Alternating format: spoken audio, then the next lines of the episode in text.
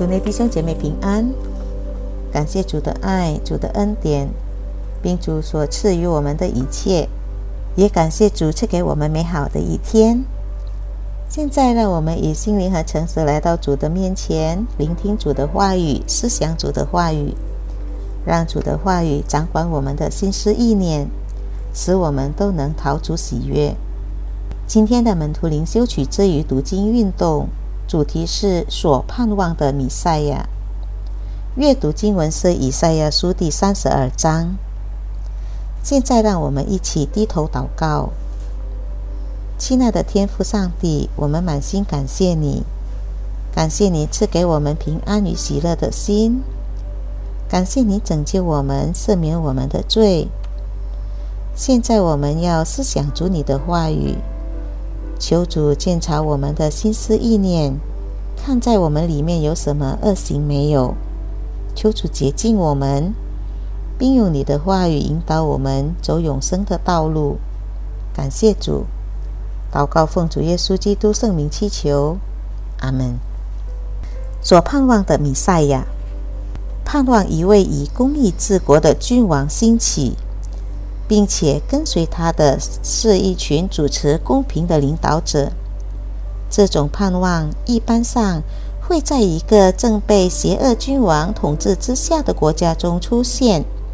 以赛亚当先知时，执掌犹大王国的是恶王亚哈斯。迦南人信仰的影响下，恶名昭彰的他，其中最出名的恶行。便是把自己的儿子金火献祭给外邦神明。接续亚哈斯做王的西西加王是个好君王，即便如此，亚哈斯统治期间所发生的败坏道德，仍然留下恶劣影响。西西加王没有能力把犹大国完全改革一新。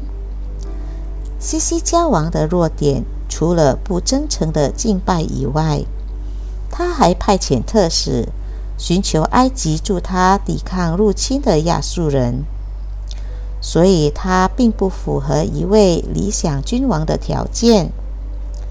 因为如此，若盼望得一位能以真理统治的君王，更准确的，应该把这种盼望归类为盼望一位弥赛亚的到来。以赛亚书中所盼望的政权，便是弥赛亚政权，即以耶稣基督为君王的政权。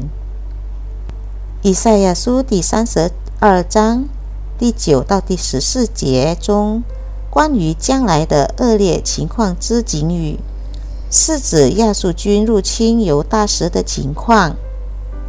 尽管亚述军不能占领耶路撒冷城。但犹大其他城市，就是耶路撒冷以外的城市，已经遭亚述军摧残。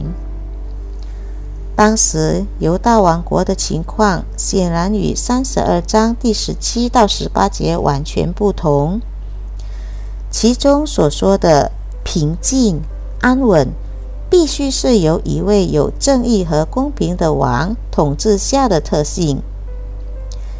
基督政权整体上只待基督第二次再临时才会实现，但是如今基督的政权已通过住在每个信徒内的圣灵亲自施行，这就是信徒得享有与世俗所赐完全不同的平安的原因。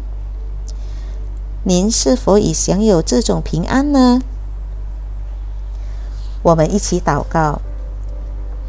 主耶稣，感谢你，感谢你，让我们享有从你而来的平安。感谢你的话语，让我们能够明白，你已将诸般的喜乐、平安充满我们的心，也使我们能够借着圣灵的能力大有盼望。感谢主，祷告奉主耶稣基督圣名祈求，阿门。主内弟兄姐妹再见。